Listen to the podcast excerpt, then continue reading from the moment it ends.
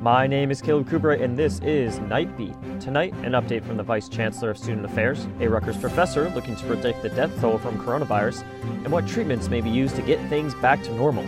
That's all coming your way, but for now, here is your host, Joey Bloch. Welcome to Knightbeat. I'm Joey Bloch. Tonight we'll be breaking down the latest happening with the coronavirus at Rutgers and around the world. The current count over 3.7 million cases across the globe, more than 1.2 cases nationwide, over 74,000 deaths, more than 131,000 cases in, New Jersey, with over 8,500 fatalities, as well as more than 1,400 cases right here in New Brunswick. The effect of the coronavirus has taken shape on our own campus. It was announced late last week that Rutgers is going to hold its university wide commencement ceremony virtually on Sunday, May 31st at 2 p.m. President Barchi made the announcement via email and said this would be fitting in a time of social distancing. The original keynote speaker, NBC Nightly News anchor Lester Holt, will deliver remarks to the class of 2020. As part of the ceremony, degrees will be bestowed upon the graduates. Barchi says more details will be announced in the coming weeks, but did not point out but did point out that the university is looking into in-person celebrations within the individual schools once it's safe to do so. The university is going to have some staffing changes as it was announced today. Senior Vice President Barbara Lee will be stepping down in July. In an email to the Rutgers community, President Barchi says she will be returning to the faculty. He also announced the appointment of former Chancellor Richard Edwards as her interim replacement until incoming President Jonathan Holloway fills the role. He will take office on July 1st. A Rutgers engineering professor has come up with a new model of how to accurately count the death rate of coronavirus incoming WRSU News Director Caleb Kuberiet will be bringing us the latest on this with the professor himself. On a positive note here at WRSU, we have some special news we'd like to share with you about one of our own. We'll have more on that later in the hour. Today, at a White House press briefing, President Trump announced he is adding new members to the COVID 19 task force. He says the task force's main goal going forward will be to reopen the economy. Those involved with securing ventilators, in his words, quote, may be less involved, close quote. This comes a day after him and Vice President Mike Pence announced plans to disband the task force at the end of the month. At a press conference today, Governor Murphy announced the signaling of the signing of a, an executive order extending the public health emergency for another 30 days. Though it does not necessarily extend the stay at home order, it does allow the state access to resources that it otherwise wouldn't have. The order was set to expire tomorrow.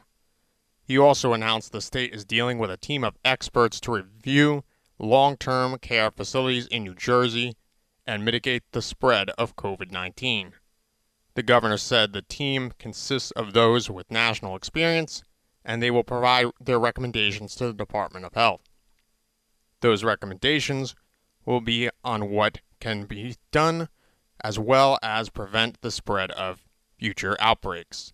This all comes as a Rutgers Eagleton poll comes out today showing Murphy having a record high approval rating of 77% among state residents. I caught up with Eagleton Public Interest Polling Director Dr. Ashley Koning to dive into the numbers. Here's what she had to say. Uh, so I want to start off by talking about the recent poll numbers that came out today about Governor Murphy's approval rating. It is ticked up to 77%. What is behind the surge after all this time? I think undoubtedly his leadership of the coronavirus pandemic and outbreak so far has really made his rating soar. In his first two years in office, we saw that his ratings for favorability and job approval have been pretty lackluster. There wasn't really a major accomplishment that New Jerseyans felt, you know, that Murphy could hang his hat on. New Jerseyans really weren't connecting with the governor. He wasn't as visible. And so he kind of had middle of the road ratings with, with still a large number of New Jerseyans not even really knowing who he was or, or taking an opinion on him, uh, even throughout the first two years of his term. And so the pandemic has changed all of this now. He's giving daily briefings. He's working side by side with Governor Cuomo, who's become a, a you know nationally acclaimed for his leadership. Um, you know, and, and he has been a very visible presence and displayed a tremendous amount of leadership uh, throughout the past few months as, as we've endured this pandemic. And, and New Jerseyans are really noticing that, um, you know, uh, especially so in his job approval rating. And now he's kind of touching the territory both in terms of favorability and job approval that few governors in, in the, the history of, of governors and polling in New Jersey really have seen. We, we've only really seen in terms of favorability uh, Tom Kean and Christie Whitman and Chris Christie really pass that 50% mark at certain times throughout their governorship and head towards 60%. And now Murphy becomes one of those governors who, who has done so as well. A lot of people are pushing for a reopening right now, and a lot of people were kind of criticizing Governor Murphy for this very issue. And but they a lot of people still support him but now, today, these poll numbers were released the same day that he has just announced that we're going to be extending the public health emergency for 30 days, which may not necessarily extend stay at home orders, but nonetheless, it extends social distancing and things of the like. How can you see this affecting his poll numbers? Yeah, like I said, you know, it it um it really comes down to what happens in the coming weeks. Obviously, our poll was from the, the late end of April to very early May. And any kind of new piece of information, uh, like what he said today about an extension of 30 days for, for the statewide emergency, that can all have an impact. And it may not have an immediate impact. The impact may be more gradual as people become, um, you know, more and more sick of staying at home. Uh, as the weather gets nicer, as they want to do summer activities, um, so opinions of him in particular over time can certainly change uh, based on all these different factors. Can these numbers continue to hold up uh, if a lot of people start to get antsy about going to the Jersey Shore or are just not happy with what the governor does going forward or they don't like something he does? Yeah, I mean, you know, a couple different things. And going back to your other question as well, um, you know, we'll actually have some numbers coming out on how they feel uh, about the pace at which New Jersey is moving. And again, that's a snapshot in time before Murphy announced more um, uh, more of the 30-day extension. But we'll have actually numbers probably in the next week or so about when they think things will get back to normal and and uh, you know, whether they think New Jersey is moving too quickly, too slowly, or at just the right pace. Um, you know, and in terms of other things, the, the, the way in which Murphy's support right now can erode is um, primarily pinned on partisanship. So almost every single issue nowadays is a partisan issue uh, that we see, and, and this is one of those rare, rare times.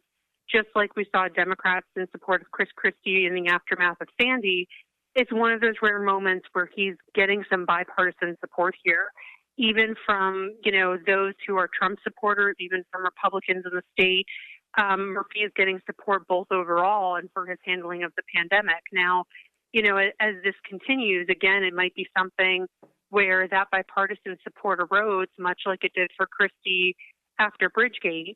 Um, and, you know, then we see that Murphy's numbers start to tick back down again. So, again, this is more of a rally around the flag effect that we often see with leaders in times of crisis.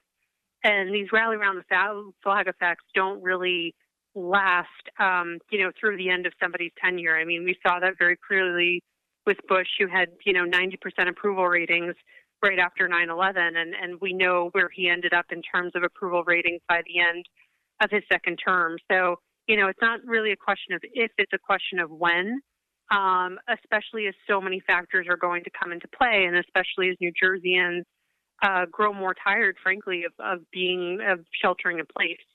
Dr. Ashley Koning, Director of the Eagleton Public Interest Polling Center. Thank you so much for taking time to talk with me today. I really appreciate it. No problem, Joey. Thank you so much for interviewing me. I, I appreciate that. Joining me now with reaction is incoming news director Caleb Kuberiet. Caleb, thanks for joining me. Hey, Joey. Good to hear from you. So, I want to start by asking you what do you make of these poll numbers that are coming out, especially the fact that it's the same day that Murphy is extending the public health emergency for another 30 days? Well, I guess to start, uh, it seems pretty typical that Murphy's approval ratings are uh, looking extremely good right now. Um, he's almost touching that 60% mark, as uh, Dr. Koning said. And I think it is just because of the coronavirus crisis. Um, she mentioned the rally around the flag effect, which is how um, leaders are seen more favorably when there is a, a crisis or an emergency. And it is pretty pretty obvious that I think um, you know Governor Cuomo and Governor Murphy have uh, two of the toughest jobs in the country, with you know New York and New Jersey being two of the hardest hit states. So I think that we've um, you know done everything we can uh, when it comes to reacting to the coronavirus, and I think you're kind of seeing that in our poll numbers. Everything that Cuomo and Murphy um, have done and are continuing to do is making people see them much more favorably. Um, I will actually admit, I think you made a good point in the interview as well that, you know, all of this, of course, you know, might not last forever. Um, people want to get outside. People don't want to be, you know, trapped in their homes anymore. So I think it's only a matter of time before we see people wanting to go back outside. But of course, we're going to make sure that it's safe before we can go back outside. And I think that's the governor's job. And I think he's doing a good job about it. Now, I want to ask you about that. You mentioned the waving of the flag scenario, and as well as people wanting to get outside. Uh, in the interview, I asked Dr. Koning about that, and I, obviously it wasn't a part that aired since we cut it down. But I asked her, like, is these if these numbers hold up, do you think Governor Murphy would be reelected? And she's like, well, you want to hold back a little bit on that because you never know if these numbers actually will hold up because mm-hmm. people might get tired of it. Uh, so, what is your argument to that? Are you in favor of what she said? Do you agree with her, or do you think there's a little more to it? I would have to agree with her. Um, I think that although we're definitely seeing Murphy's approval ratings spike right now, that certainly does not mean that they are going to last. Similar to George Bush's presidency, and you can even look at um, former Mayor Rudy Giuliani. Uh, Post 9 11, he was seen as an American hero, and um, that honestly did not last. Uh, and I think these approval ratings, although they show that a lot of people approve of what Murphy is doing now, this does not necessarily mean that he's going to have um, complete success either in the upcoming election or in the future. So I think it's a little premature to say that uh, Murphy may be reelected, but it's definitely a good sign that Murphy is tackling the coronavirus epidemic um, pretty well, as well as uh, Governor Governor Andrew Cuomo too. All right. Well, sorry to cut you short, Caleb, but we have ran out of time on this segment. Thank you so much for joining me. I really appreciate it. My pleasure. All right. So, like many things on campus, student affairs has been affected by the coronavirus, whether it is financially through the recently announced budget cuts by the university, or by the simple fact that many of its employees are forced to work from home and are unable to connect with students in person. However, Student Affairs has made efforts to close the divide between them and students, as well as help many fellow Scarlet Knights get through this crisis. Vice Chancellor for Student Affairs Dr. Salvador Mena has personally helped in this regard. I had the chance to catch up with him to see how Student Affairs has helped those in need, as well as how he thinks things could operate in the fall and how his personal life struggles have prepared him to deal with the challenges he now faces. Here's a listen. So, I want to start out with how this has affected student affairs. How has that division of Rutgers been affected in particular? Well, in a number of different ways. I mean, I, I, I don't think on one hand that we're different from others across the university, but on the other hand, you know, we are uh, in the business of serving students, um, in particular in person for the most part. And so this has really uh, forced us to think innovatively and creatively as to how we can best do that in the current environment. So certainly there's the personal toll that the situation has uh, taken on staff throughout the division, obviously like many of us who are dealing with this. So there's that one part of it. So the Division of Student Affairs is comprised of a little bit over a thousand um, staff members uh, across a, number of departments at the university, from dining to counseling, um, student centers, and the like. And um, and so you know, so so obviously this is, this has impacted people, and so that's one part of it. The other part of this is how do we continue to support students um, during this current pandemic, and and so we've had to do that, continue to do that, and we've been very fortunate that we've been able to leverage technology to do that. Um, so our counseling and um, student health um, professionals are seeing students um, virtually uh, via video, and, and, that's going well for the most part. Um, our junior students are, have been leveraging WebEx and the like to work with students over any number of related issues that are impacting them at a particular point in time. And we've been using social distancing for those uh, situations like the food pantry, for example, where we still have to be here in person and um, handing out food to students and, and, and, doing that in a space that allows for social distancing. So we've been adapting, um, again, to try to support students who are uh, being impacted by this. And um, and so and so so again, so, so it's forced us to um, think about how we do um, and how we deliver services. So I think we've been able to do that in a very short period of time and do it effectively uh, to support our students.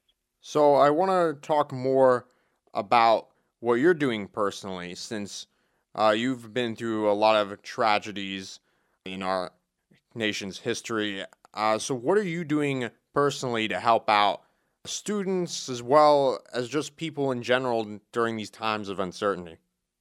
Well, personally, I think the the, the, the, the best thing that um, that I can do, like everyone else, is to adhere to the guidance that we're being provided. And so, um, so I'm doing my part to do that by, uh, for the most part, staying at home and keeping my distance um, from others. And so, that's that's the number one thing. Um, and and then really working behind the scenes to stay in touch with people, to check in on them, to see how they're doing, whether um, family members and loved ones to, to, to my staff um, who are still um, plugging away behind the scenes to ensure that we're, um, you know, supporting the university and supporting our students. And so, um, really behind the scenes, checking on people, uh, bringing them together virtually, uh, providing information um, as timely as possible. we don't have all the answers, but uh, and, and, it's okay to say that at times, but at the same time, if and when we do have information, it's important to be able to share information because uh, at this particular point in time, that's the most important thing that you can provide people, given all the unknowns that we're dealing with, both in the um, immediate but also as we go into the future. And so, so I think those have been the, the, the things that I've been focusing on. Again, is um, doing my part as a citizen, just like everybody else. Two, checking in on people to see how they're doing and, and trying to be supportive of them behind the scenes. And um, and then three, making sure that I'm sharing information in a timely fashion so that people have the information they need so that they can one um, best serve students, but also be in the best position to support our students. So I want to talk a little more about your past experiences, like I mentioned earlier, dealing with crises. You've mm-hmm. been through 9 11 and Hurricane Sandy as a college administrator. How do those challenges compare to what we're dealing with right now? Um, you know, they were unique and different. Certainly, they had their uh, significant impact at that particular point in time. Um, certainly, 9/11 was a, a, shock to, to the system in terms of how the, all that happened and how fast it happened. Um, so certainly, we had to be responsive um, to that particular. I was at Brown University at the time, and we had to be uh, responsive to the community, given the overall shock that we were going through um, as a campus community, but also as a nation in light of what happened. Um, Hurricane Sandy was a more of a regional event, and um, and I happened to be working at the College of Staten Island, uh, Staten Island, New York, which was hit hard, just like the Jersey Shore, for example. And there was a lot of devastation that happened there, and the majority of students who attended the College of Staten Island were from Staten Island, New York, and so they were impacted in a very personal way, uh, with many losing their homes, um, their personal belongings, not having a place to, to live, to go home to as a you know as, as, as an entire family.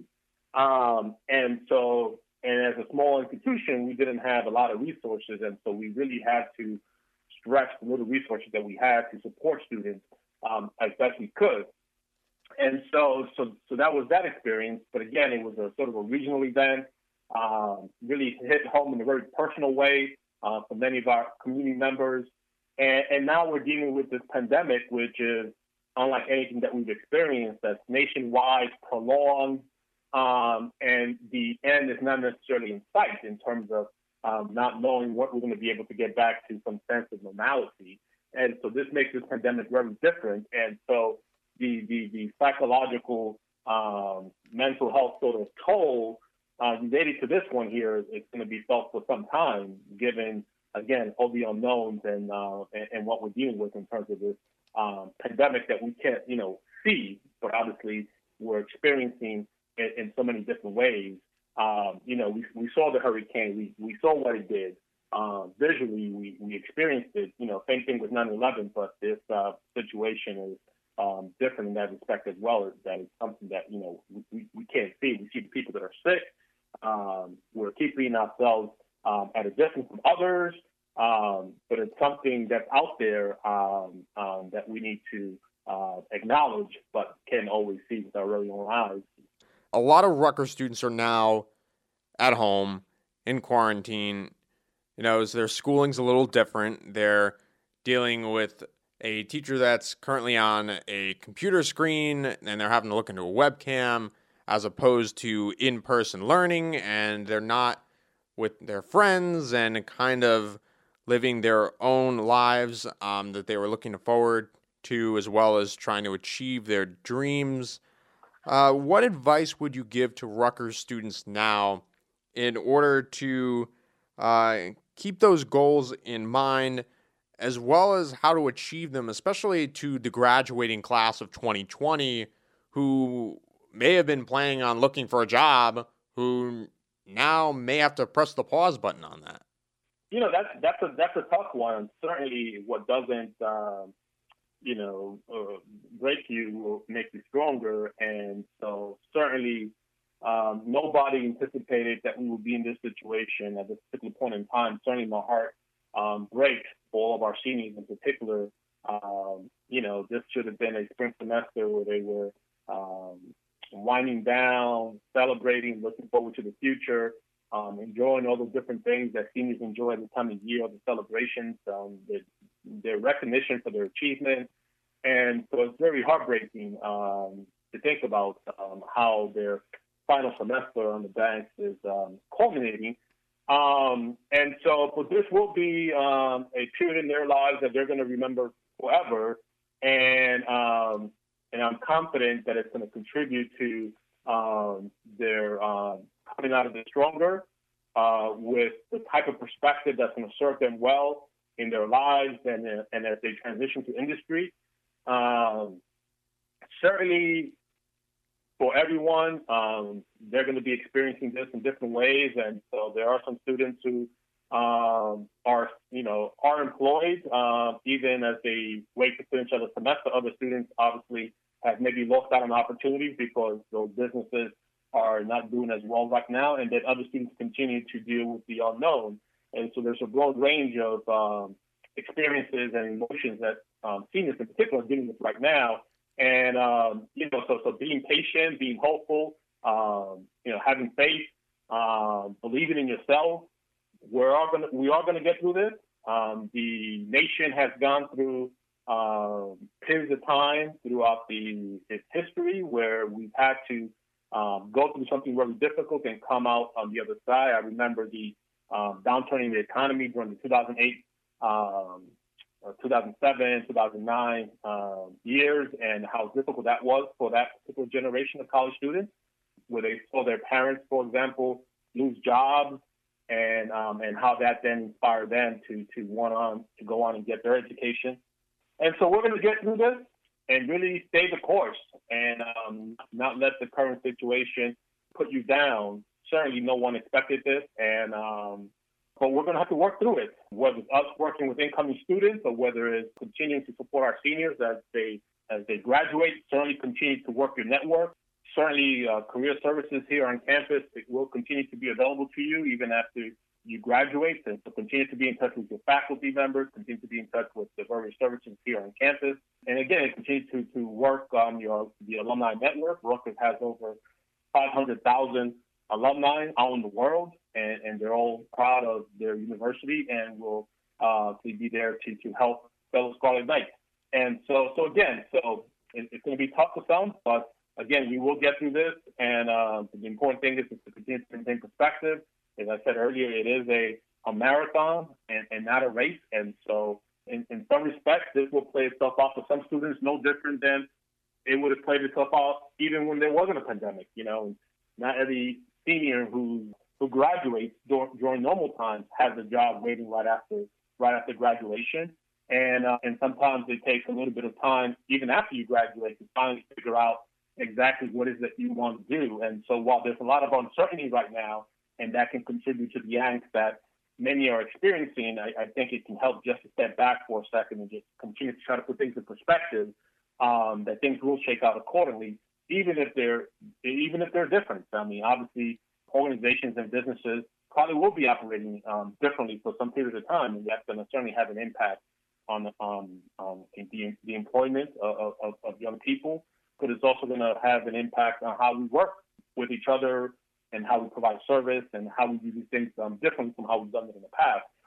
So again, so so this is an, um, an evolution, and we, we have to begin the process of um, rolling with it so that we can see how things are going to be different going forward. But again, there's there's no words that can really do justice to how things have culminated for our seniors, also you know high school graduates, but also college graduates, and um, this has really put things into a spin, but one that we can again certainly make good things out of it um, as we go forward. So shifting gears a bit here, there are some models predicting that there's going to be a second wave coming in the fall and that social distancing may have to be continued. What protocols are being either put in place or being considered by student affairs in order to continue operating? Well, the university as a whole right now is um, in the midst of having conversations about that. Um, there's no information that I can that I can share publicly, um, but we are giving thought to various scenarios um, in terms of the uh, status of the university in the fall, whether that's um, no students back on campus, some students back on campus, um, and how we might need to operate under those conditions. And so, certainly, we, the one thing that I can say is that we're going to have to pay attention to social distancing. If, in fact, what you're saying about the second wave, you know, is, is true, um, we're, we're not going to be able to do business um, as usual. And so we're really going to have to think through um, how people live with each other, how people go to class with each other, how people ride a bus with each other, um, and how people congregate uh, with each other. And so certainly once we know better how the fall is going to look, we're going to then have to provide our community with some um, do's and don'ts and with some guidance. Um, and so even if we have um, protocols in place, the, the most important thing is going to be the guidance that we provide our general community in terms of how we need to uh, be with each other in, in the space that is Rutgers University New Brunswick. And so, so again, so that's to come. We are giving thought to that right now. Um, but once in, in, in, the month ahead, we should have a better sense of what the fall is going to look like. And then based on that, uh, we'll be in a position to put forward uh, what those protocols and guidelines are going to be for us to be able to um, be um, up and running uh, for the fall semester. But again, we don't know yet if we're going to be um, back as back in normal, whether we can only be able to have some of our students back, or whether we're going to have to be fully remote um, in the fall. So those are things we're still waiting on um, as we continue to monitor things um, out there.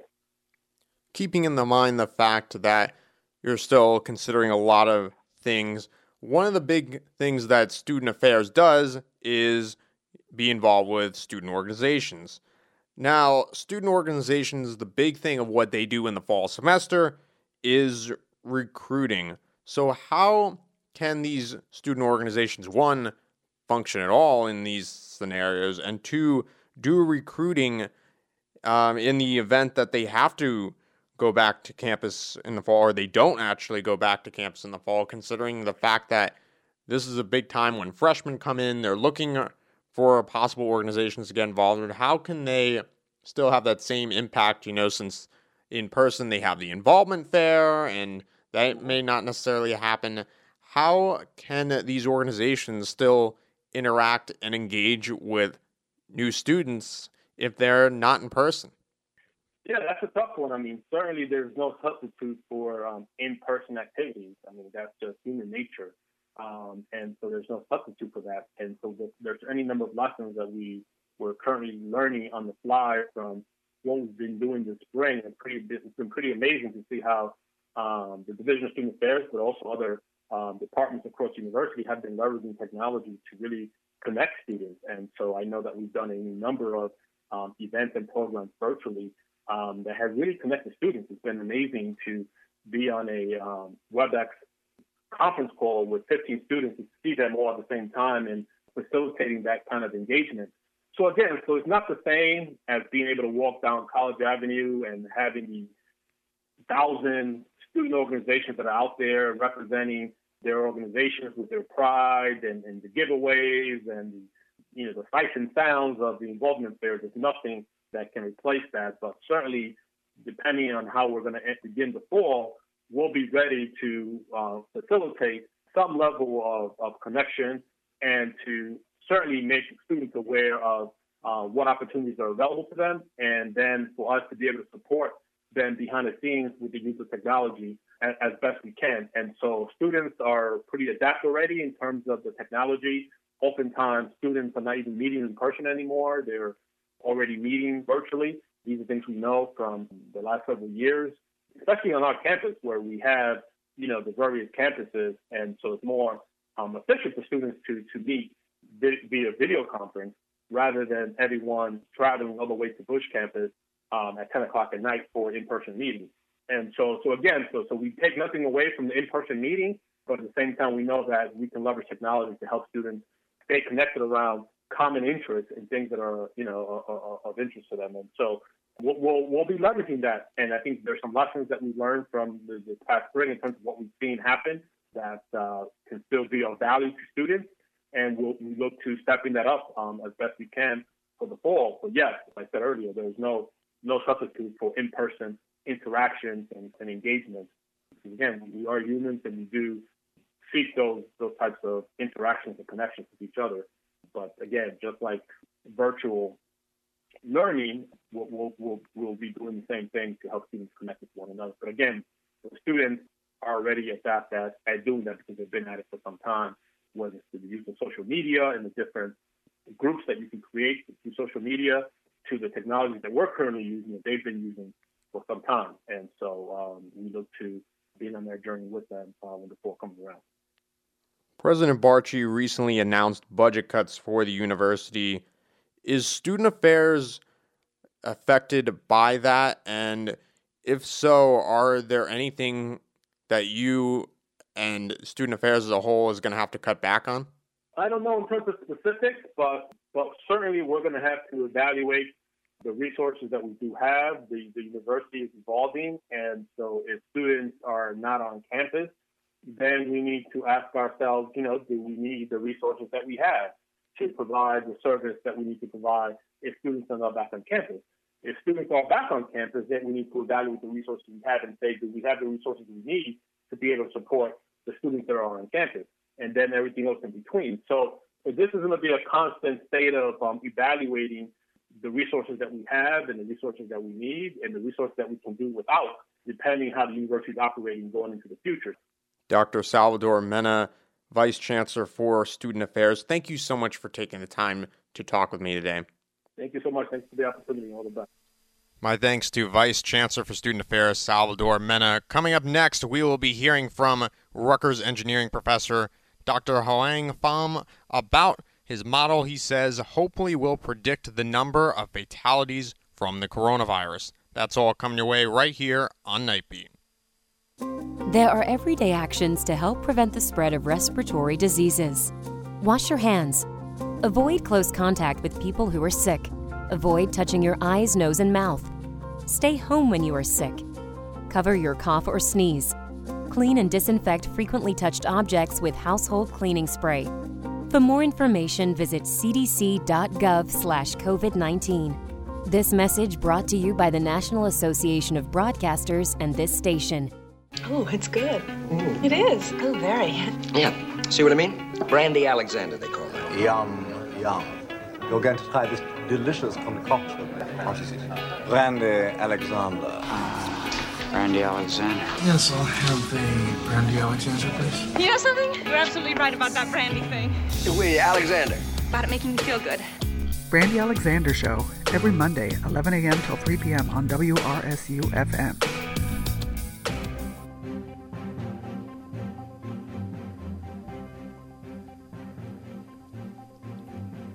Welcome back to Knightbeat. I'm Joey Bloch. As parts of the United States look to open back up, Rutgers engineering professor Dr. Hoang Pham created a model aiming to predict the number of deaths from coronavirus based on factors like social distancing, guidelines, and current confirmed cases. Incoming news director Caleb Kuberiet caught up with Dr. Pham. Take a listen. So, to start, uh, would you be able to familiarize our audience with your mathematical model that aims to predict COVID 19?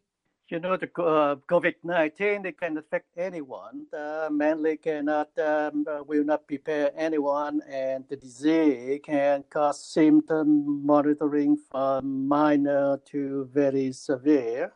And many countries, we can see that from India, from Italy, Spain, France, Germany, with the severe COVID-19 virus have come down in terms of the number of people die and the number of cases per day. But it had not happened in the United States. To go back, it, uh, a person have died in Washington State on February 29 this year, making the first person die in the United States uh, due to the COVID-19 pandemic. So as we can see on May 1st, last Friday, so the United States had had more than 1 million confirmed cases of the COVID-19 and more than 63,000 Americans have died. So last month in April, uh, there had been more than 20,000 new case and more than 1,000 have died every day in April. So I developed a mathematical model that can estimate the total number of person die linked to the COVID-19 pandemic in the United States. And the model also can be used to other countries as well. Um, so what exactly is this model based on that is determining the number of COVID 19 deaths? Like, what are some of the factors that have allowed you to create this model? So, the, we're looking at from the data available, so the fa- several factors, including in terms of the social distancing policy, in terms of the reopening, and uh, stay-at-home order policy and so on. But given the data available, so that means all the policy, all the procedure, including the stay-at-home order, all should be the same from the data available. And the model we predict the death toll would eventually be reaching about 79,000 in the United States using the data available until April 30. And they were high confident also the expected total death toll will be between 75,620 to 81,900. And the model show the COVID-19 pandemic might be over and hopefully should be in the United States by around July 4 this year. But but surely the model also assumes, like I mentioned, if the testing and the contact tracing strategy, the social distancing policy, reopening of the community or state order will be the same. But if that change, so that in the coming week or the coming day, predicted number will be also change. How can we make sure that we do not reach the maximum possible estimation of deaths and instead uh, reach the minimum number of deaths that you mentioned in that range? Surely we don't want to see the many the people die, surely. Along with the policy, I believe a stay at home policy also is a good option, mainly because the, how the people getting the, the uh, virus mainly from one to from one person to another. So in a way to reduce so the policy in terms of stay at home or keep in terms of the social distancing policy. That in a way to avoid to get more people going to have infected. And so, with some states aiming to actually open up in May, can you predict that more deaths will occur because of these states opening up too soon? I can I can say sure because the beginning this week, so that the, the first week in May, I think about about half of the state in the United States preparing to reopen their economy and relaxing the stay-at-home order and also various social distancing strategies. So there would be expected to see more people die in the coming week. Uh, unfortunately, but to me, every single one die is too many. What can the government do to make sure we limit the number of deaths from COVID 19? I believe the, the uh, some of the policy should be considered seriously in terms of a stay-at-home order. Surely some may not be available to do so, but the but the but the policy stay at home and particular social distancing that will be very very important. Uh, given now uh, the beginning this week, the many many states preparing to reopen and so on. So this is very, very crucial. So I guess my final question is when do you expect the COVID 19 pandemic to either be really on the decline or end in the United States? This will be very, very tough depend on the the, the policy in terms of the how the state uh, particular looking at to prepare for the opening uh, I'm sure everybody look, look I'm looking forward to um, uh, reopen the economy and relaxing the stay-at-home policy and so on. But uh, but more, if more and more this policy uh, relaxing, so it will be very very tough to predict. But we we hope for the best to don't don't see many more people die in the coming week. Hoang, thank you so much for speaking with me. I really appreciated the interview, and uh, please stay safe. Thank you for having me. My thanks to incoming news director Caleb Kuberiet for that one. Coming up next, WRSU News reporter Chris Tsakonas is catching up with WRSU sportscaster and Ernest School of Pharmacy student Raj Shah about coronavirus treatments. Knightbeat will be right back. Hey, Kevin, thinking about saving for retirement? Yeah, but how do I start? It's easy with Avo, a retirement coach. Let's learn the Avo bet. A is for taking action. Not anxiety? No, Kevin, you're gonna be fine. You sing? Barely. V is for variety. Huh, change up my strategy. Okay. O for optimize your savings. Let Avo lead the way. Visit aceyourretirement.org today. A message from AARP and the Ad Council. When the Bruh. Alan, what are you doing on Tuesday? Bruh. Just relaxing. What if you tuned into Bruh Meets World from 10 p.m. to 12 a.m.? Bruh? On WRSU FM, New Brunswick? Bruh? 88.7? Bruh? Home of Records Radio? Bruh? A social distancing tip. While the CDC urges you to avoid close contact, like hugging or shaking hands, there are other non physical ways to say hello. Wave, wink, use sign language, salute, smile, give the peace sign, throw up an air high five, do jazz hands. Remember, stay a minimum of six feet or two arms length away from others and stay home if you can. For more info, visit coronavirus.gov. Let's all do our part because we're all hashtag alone together. Brought to you by the Ad Council.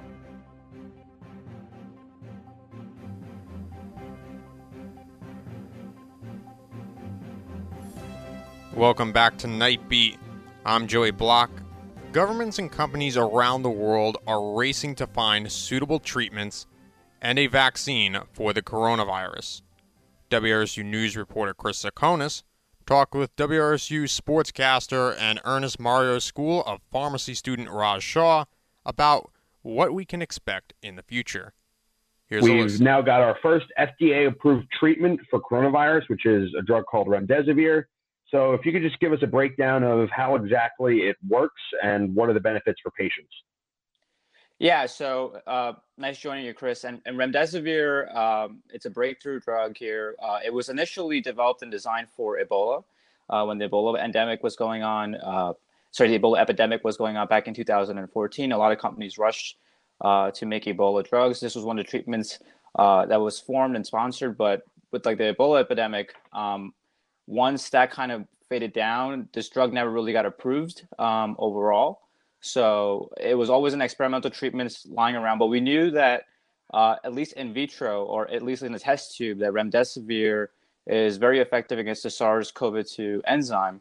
Um, and so it blocks one of those mechanistic pathways that allows um, uh, potentially to work in the body and in patients. And what we saw with the recent trial, the adaptive COVID 19 treatment trial, the ACTT, which was funded by the NIH, um, sorry, the NIAID, NIAID trial, um, essentially patients um, had a benefit uh, versus the placebo of a 31% faster recovery time. So patients who were who were receiving the placebo, it took them about 15 days to recover.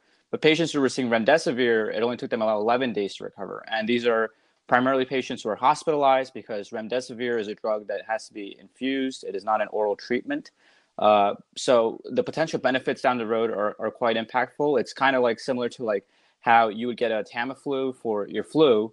Um, it can shorten the duration of your treatment, um, which is quite helpful for patients. Uh, with Tamiflu, it, it, reduces your treatment by one or two days. Remdesivir, uh, of course, more patients need to be studied, but can potentially reduce your treatment by three to four days.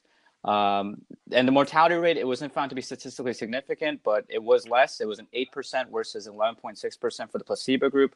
Again, those are very good encouraging signs, but you want to wait for more patients to be enrolled in this trial. You want to be, you want to wait for more analysis. This is just a very preliminary analysis. So, um, but it does have a lot of potential benefits for patients down the road. And I know there are some other repurposed drugs that are currently being tested. So if you could just run through what the most promising of those drugs are and when can we expect any results on it? Right. So there's a there's quite a few promising drugs right there on the market. Uh, and, a lot of pharmaceutical companies have jumped into this, whether it's vaccines, uh, but for like regarding therapeutics, I think monoclonal antibodies are something that can be uh, very useful uh, down the road.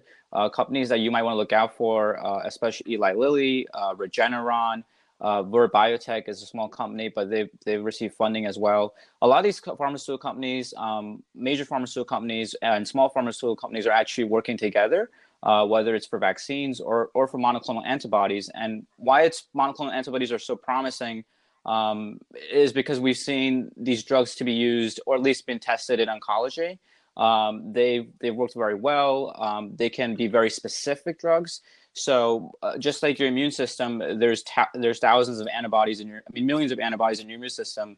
They're very specific for certain types of antigens that are in viruses. So if you can identify the antigen for the COVID-2 virus and and find out which antibody works for it, and then proliferate it and, and give people an infusion of that, it could be a very effective drug um, overall. The way that monoclonal antibodies really fail is when when when it, when cancer cells or other types of cells really mutate um, but we haven't seen that with this virus, at least. Uh, we haven't seen any analysis that this virus is mutating. And we can see potentially these drugs being tested. Um, probably June, July, early. That's when Regeneron has said that they'll probably start testing as well. Um, but uh, if optimistically, hopefully you have these drugs by the fall. So when you do have your second wave or when the second wave does occur, hopefully by then, um, you you have these drugs that can pretty much, you know, help a lot of patients uh, receive care that you were not able to offer earlier. So, is it a fair bet to say that at least one of those antibody drugs that you're referencing are going to work to a significant extent in terms of improving outcomes for severe patients? Yeah, we. I mean, yeah, we we developed antibody drugs. I mean, and pharmaceutical companies have developed antibody drugs for a slew of diseases. Like I said, they've developed for oncology, rheumatoid arthritis. Um, some have been for asthma, but like you know, these drugs are are are pretty specific, and and they have been shown to work really well. Um, you still have to remember that when you when whenever the whole drug development process goes through, um, even phase three candidates, a majority of them will fail at the end of the day.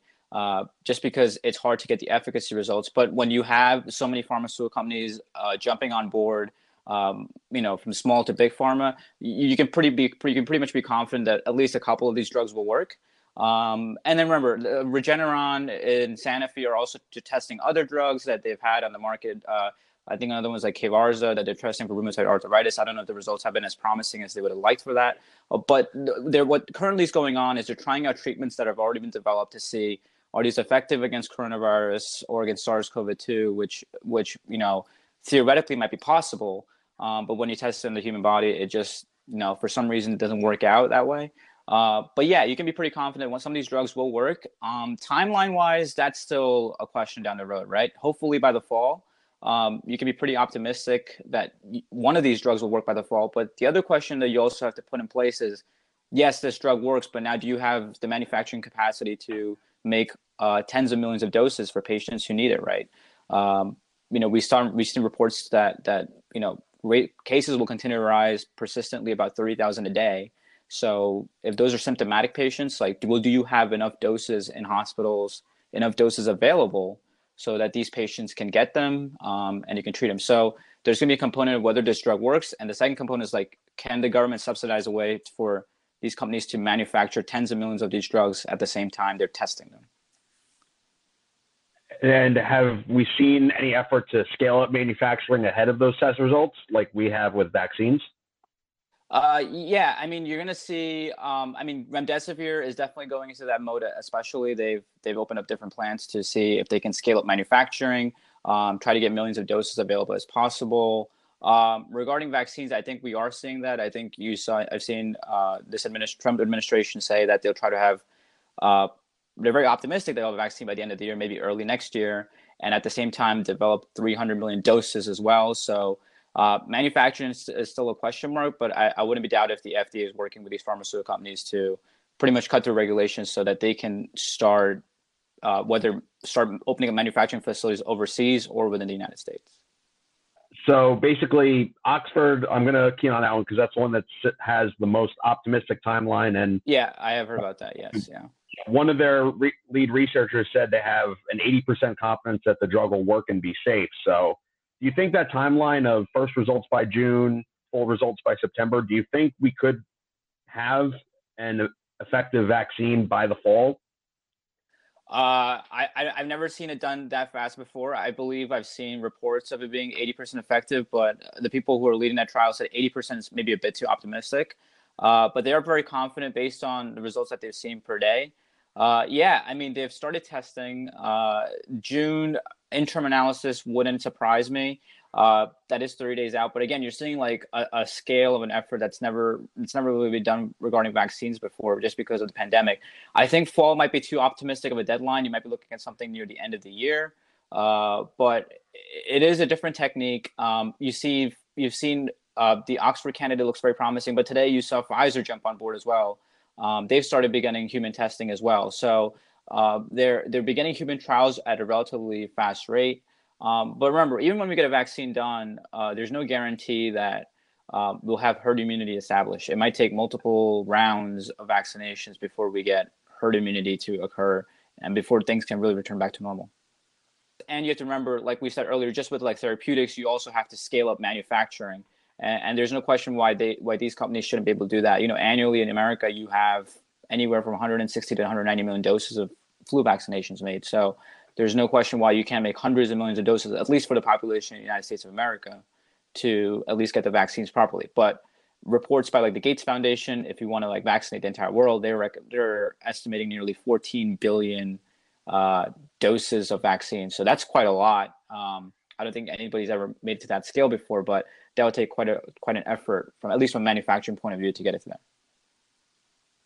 And my final question to you is sort of what do we need to get back to normal? Does it have to be a vaccine, or could we be in a timeline where, say, a couple of those antibody drugs come online and they're able to ramp up manufacturing? Could that provide an effective enough treatment where we could relax some of these social distancing measures before the vaccine is widely available? Yeah, I mean, you're you're starting to see that a little bit right now, right? I mean, at least a lot of people are protesting uh, right now in a lot of states that they want to get back to normal, but uh, when you say normal, it, it really is going to be different person to person. When do you consider normal going to a sporting event and and being able to be in a crowd of forty thousand people, or do you consider normal just being able to go back to work and, and come back home? Um, I think people are going to start opening back up to work quite soon, um, maybe late March, I mean late May, early June, where you have, you start to see like sporadically people going back to work. Uh, you start seeing malls starting to open, but you'll never be fully safe until you at least get one of these monoclonal antibodies on board um, that's going to provide a very good buffer in a way to a vaccination. So I don't think we will never, I don't think we'll ever see people really confidently flying again as much or going back to a sporting event or going back to, um, uh, I don't know, a major event, maybe a concert until you get a vaccine on board where, where people are quite sure that, you know, they cannot, they have the tools in their body uh, to fight this disease off. This immune, their immune system is strong enough to fight this disease off. So it, it really depends on what your definition of normal is. It's going to be a person to person thing. Uh, but I mean, you know, if you look at one of the most conservative approaches, which essentially says you need to be testing around 430,000 people a day, we're not there yet. Um, we haven't seen a persistent decline of 14 days of cases in America. Maybe some states, maybe in the tri state region, we definitely have seen that now that you can see New Jersey, Connecticut, New York starting to reopen. Um, but there's a lot of states out there in America that still, right now, uh, from I think a recent report was like 18 or 19 states are still continuing to see a persistent rise in cases. So um, it, it's premature to think that every state should open up at the same time. It should be a state by state approach. Uh, but a lot of it's going to come down to uh, Chris, like whether you have enough testing in place. Are you going to be able to get to 500, 600,000 tests a day? That's the minimum you probably think you need to make sure you're testing about 1% of the population a week uh, to, to really start seeing things back open back up. And really i think sporting events and like things regarding like having masses of people you really won't see that until you get a vaccine on the market. So antibodies won't get us a packed shi stadium is what you're saying no it will not get you a packed shi stadium but i think it will improve outcomes for for patients who are in hospitals um, you might see an improvement mortality rates uh, but it, it could be another path forward to potentially you know you having small gatherings so you might have like potentially only limiting gatherings to 250 people instead of like 50 people right now. So you might have a little bit bump up in that way. Uh, you know, you might get your beaches open, you might get a lot of things open, but I think the last thing that's going to come into effect is uh, an SHI stadium that's full, that hasn't been for quite a while. I think you're pretty confident with that one. Uh, and then the next thing, I think the next step is a lot of companies have developed a fourth step, which is like develop, getting yourself for the next pandemic. I mean, how do you make sure you're ready for a pandemic that's worse than coronavirus. I mean, SARS-CoV-2. Uh, this is not. If you ask a lot of epidemiologists, from from what I've read, uh, they uh, they say this is not the worst case scenario. Things could have been far worse if you had a more deadly disease on your hands. Our thanks to WRSU News reporter Chris Tsakonas for getting the story. Earlier tonight, Rutgers University held its fifth annual Chancellor's Leadership Gala, and our outgoing general manager, Justin Sontube, was honored. Give it a listen. Our next award, the Spirit of Rutgers Award, recognizes individuals or student organizations that represent the values, traditions, and mission of Rutgers through their outstanding engagement, enthusiasm, spirit, and commitment to the campus community. The award recipients have made significant contributions to the community as a positive ambassador to the university while working to increase pride among their peers. This year's Individual Spirit Rutgers Award recipients are Jacqueline Santiago, class of 2020, major Communications and Human Resource Management. Justin Santu, class of 2020, major Finance. I want to extend my personal congratulations to Justin, as he's really been an asset to the station and will surely be missed as he's graduating in, I guess, a couple of weeks, you know, virtually, anyways. That's how it goes. If anyone deserves it, it's him. He, it, it was truly an honor to work under his leadership this year, and as he helped me personally as a manager and a friend. He was also a big help to the department. He helped out with Knightbeat in the beginning, uh, helping Caleb and I with that. So I just want to thank him for that, obviously, and congratulate him on this award. Truly well deserved. Um, so if you're listening out there, which you probably aren't, you're probably living it up, you know, in your quarantine house, and you don't know how much you can live it up, but you I'm sure you're gonna try. You will find a way to do it. Um, but seriously, Justin, great job. Couldn't think of a better person for it, and um, look forward to seeing what you do next, whether it's sports play by play or, you know, just simply doing something. I know you'll figure it out because uh, you're that kind of guy. But, anyways, we are out of time here, but, you know, I want to spend some thank yous out since, you know, this show, I don't do it just by myself. It may sound like it sometimes, but no, it is not. Uh, my thanks to our broadcast administrator, Mike Pavlichko, for running the board tonight as well as incoming news director Caleb Kuberiet for coming on, as well as WRSU news reporter Chris Tsakonas for all his help as well. If you ever miss an episode of Knightbeat, you can listen to it online by going to WRSU.org and searching for Knightbeat, but also you might want to look around at the news page a little bit. It's going to look a little different soon. You know, we're we're in the works of some stuff. I've just been told that within the last hour, so you might want to check that out soon within the next week or so. Anyways, that about wraps it up for me tonight. I'm Joey Bloch. Coming up, it's more music programming right here on WRSU FM New Brunswick.